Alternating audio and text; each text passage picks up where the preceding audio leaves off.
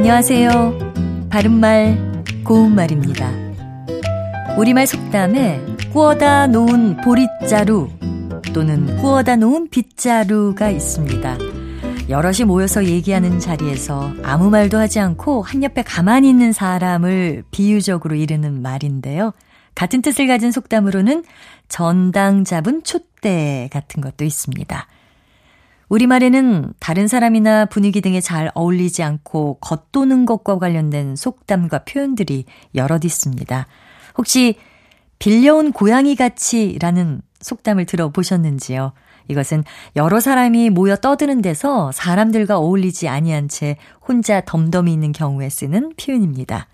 또 그 사람들은 모두 버슷버슷해서 함께 일하기가 어렵다. 이 예문에 나온 버슷버슷하다는 주로 여러심을 뜻하는 말이 주어로 쓰여서 여러 사람의 사이가 모두 서로 잘 어울리지 아니하다라는 뜻의 고유어 형용사입니다. 형용사 비슷비슷하다와 형태는 비슷하지만 뜻은 전혀 다른 표현입니다. 이렇게 서로 화합해서 어울리지 않고 따로 도는 경우를 비유적으로 이를 때 찬물에 기름 돌듯이란 속담을 쓰기도 합니다.